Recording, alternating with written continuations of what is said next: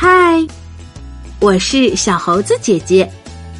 今天我们要讲的故事叫做《下次再说国王》。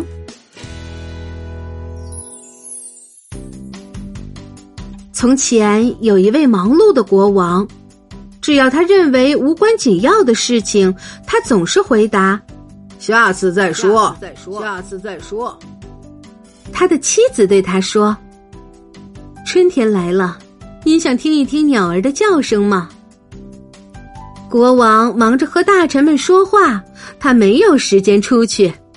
于是他说：“下次再说。”他的园丁对他说：“夏天来了，您想去花园里修剪玫瑰吗？”国王正忙着接见骑士，于是他说：“下次再说。”他的孩子来找他说：“秋天来了，您不去林荫道上散散步吗？”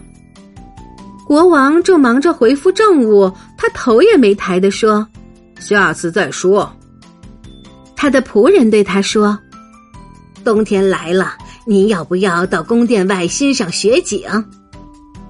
国王虽然没有在忙着什么，可是他说：“下次再说。”就这样，国王花园里的玫瑰枯萎了，鸟儿飞走了，林荫道上空无一人。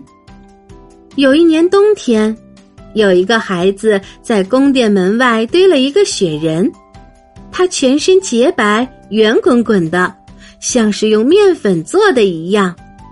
孩子还给他戴上了自己的一顶小红帽。国王一推开门。正好看见了孩子和那个雪人。这个孩子堆的雪人是我见过最好的。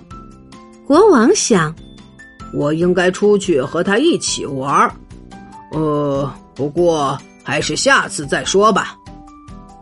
可是等到国王下次记起这件事的时候，雪人早已融化了。国王只捡到了那顶小红帽。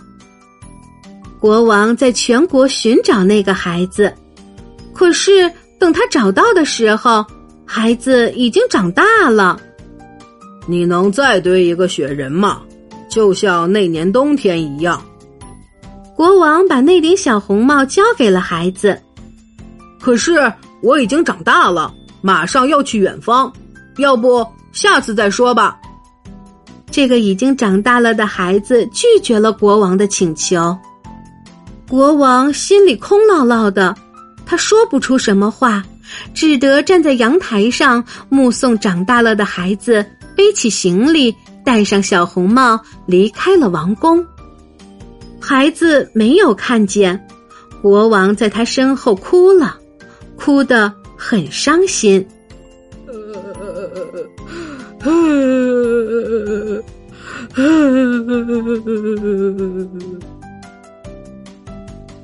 亲爱的小朋友，忙碌的国王为什么会流下泪水呢？